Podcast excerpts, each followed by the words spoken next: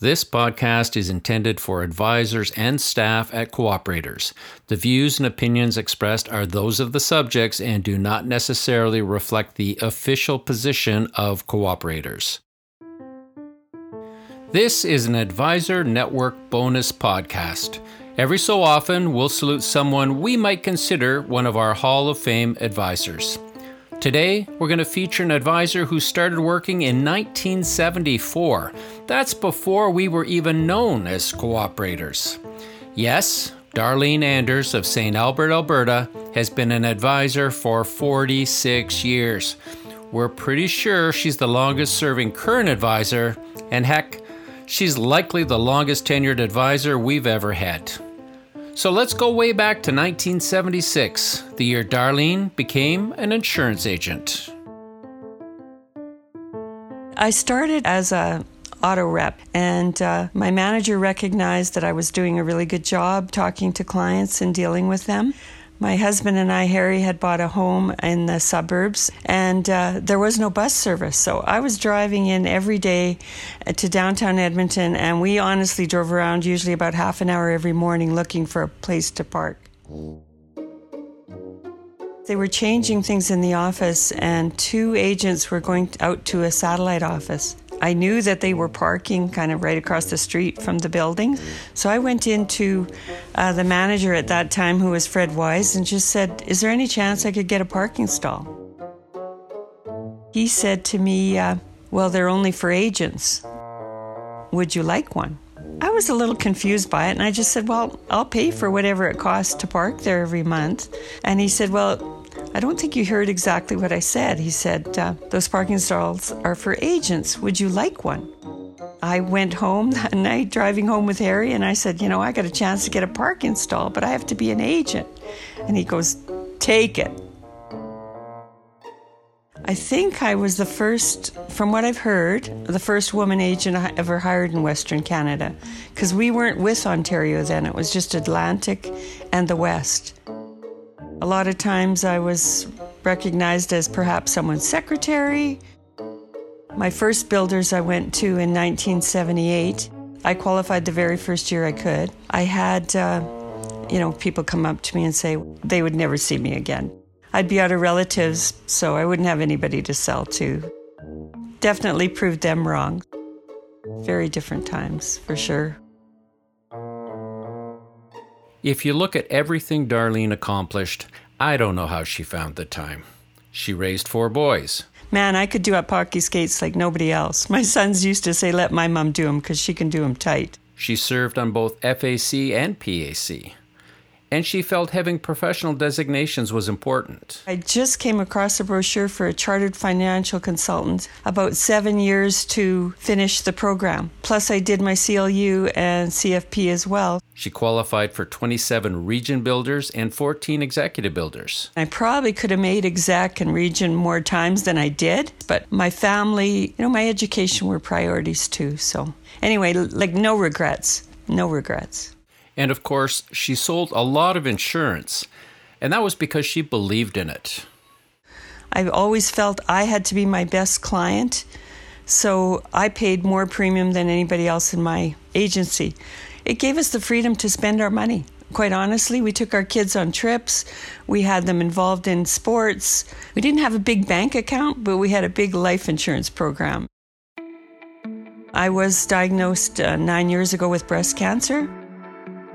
I owned a critical illness product, and that gave me on that freedom too. It gave me the freedom to heal, to lay in bed, to not worry about how things were going to be paid because I had the money to still pay my staff, to still pay my rent, to still um, carry on the operation. You know, a lot of people said to me, Why wouldn't you retire then? But quite honestly, I didn't think I was done. Now, Darlene's actually been thinking about retirement for almost 10 years. It goes back to a time when she had two offices. Her main office was in Edmonton, but she also had a small office in St. Albert. Ben, one of my sons, was working my office. He was doing fantastic. and uh, they wanted him to take a number of locations. One was um, Vernon, one was Fort McMurray. He even had an option for Calgary, but. Uh, I just said, well, if he's going to take an office, he's taking one of mine. I wasn't letting him go anywhere else. I just didn't want Joe Blow looking after my clients. It had to be somebody that I knew would do the kind of job that I had done. I stayed in a in the smaller location, but I had success there. So every year I'd get to the end of the year and go, well, maybe one more year and that's what happened. It just carried on and then COVID hit and I just really couldn't leave my clients and my staff. I just didn't feel comfortable leaving my office. So I decided that uh, I'd kind of wait it out, and I did. This last Christmas, getting ready to uh, leave St. Albert, and one of my sons, who's a teacher, actually said, You know, Mom, maybe I will try it. So he's an AIT right now and uh, working in my agency, and uh, really happy that the Anders name is going to stay with my customers because I had people who were already saying, if you're leaving, we're going to Ben. So they aren't now, they'll be staying with Lucas. Just awesome that I have the family that I can do that, but it doesn't necessarily have to be family. Pick a person that you believe in and mentor them and get them ready and, and work with them for a few years, and your clients will know that person, so good things. Darlene is quick to give credit to some of those people who had a huge impact on her career.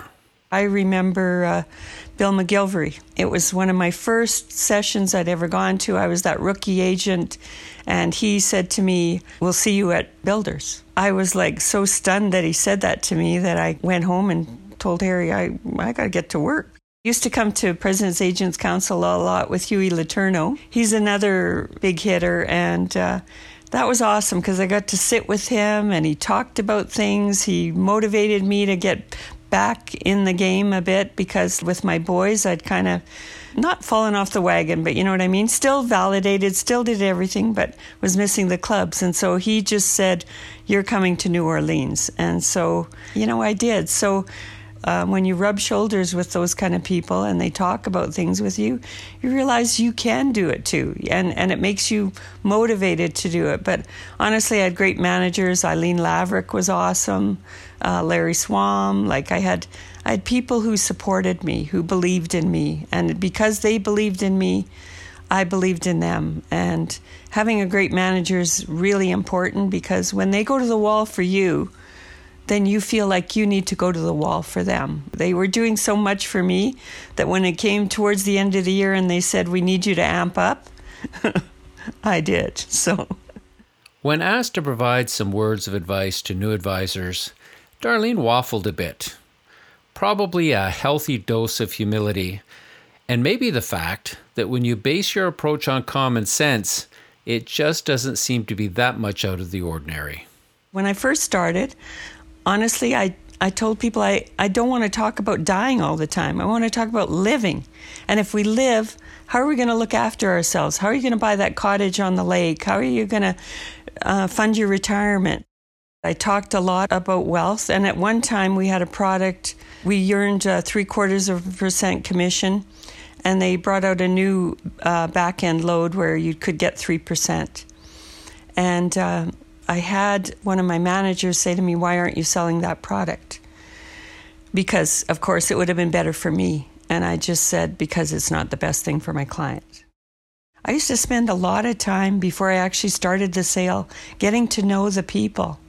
And then I talked to them after the sale. I just felt it was important that I knew them, but it was important that they knew me. Sometimes I, I was getting to know them too long. like those appointments were stretching out. It was time to go home because you already talked long enough. So I had to kind of retrain myself to get down to business a little quicker too. It's been a great ride. You know, honestly, I just loved it every minute. And, uh, you know, I I almost don't want to go, but I I've, i just feel like you you reach a point where it's time to go on a holiday and not worry when I had to get back or not read any emails or, or stuff like that. And uh, because I have two sons in the business, I'll still be mentoring, but uh, just really happy that I asked for that park install, I'll tell you that. And the rest of your cooperators family feels the same way, Darlene. All the best to you and Harry.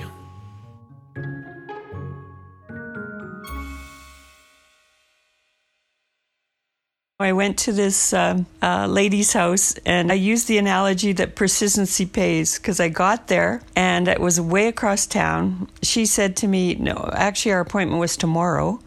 And I was like, No, it was today. And she just said, Well, I'm having supper. So I just said, Okay, well, I'll wait. And so I was in her living room while she was eating her supper. Then after supper, we got together. And this is winter time, so it's dark already.